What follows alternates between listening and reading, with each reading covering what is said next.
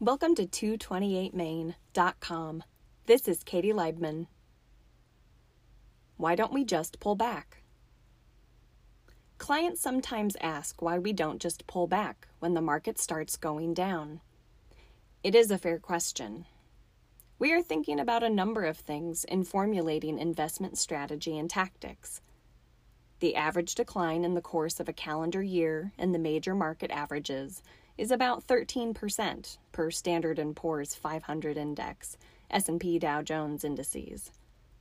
Basically, the market is always going down and up. A wag once noted that the market has predicted 9 of the last 5 recessions.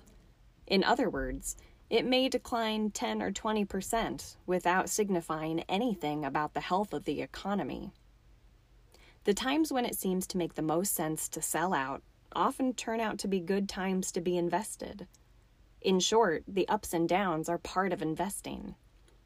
We each face a choice between stability of values and long term investment returns. There is no way to get both of these things on all of our money, although we may have some of each.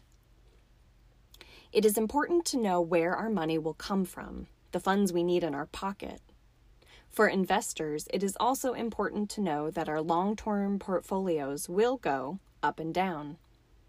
We mentioned above that the average stock market decline in the course of a year is 13%. Let's be clear about what that means. A $13,000 drop on a $100,000 portfolio, 65 on 500, 130 on $1 million. Here's some solace. By the time you notice we've been skewered, we are closer to recovery than when the decline began. One year out of 4 on average, the market, measured by the S&P 500, declines. Think about it. 3 years out of 4 on average, it has gone up. We don't pull back because we do not want to miss the rebound. Our experience has been that we can live with the ups and downs. It isn't always easy, but our experience has been that it works out over time. Clients, if you would like to talk about this or anything else, please email us or call. Disclaimer The opinions voiced in this material are for general information only and are not intended to provide specific advice or recommendations for any individual. All investing, including stocks, involves risk, including loss of principal. No strategy assures success or protects against loss. All performance referenced is historical and is no guarantee of future results. All indices are unmanaged and may not be invested into directly. The economic forecast set forth in this material may not develop as predicted.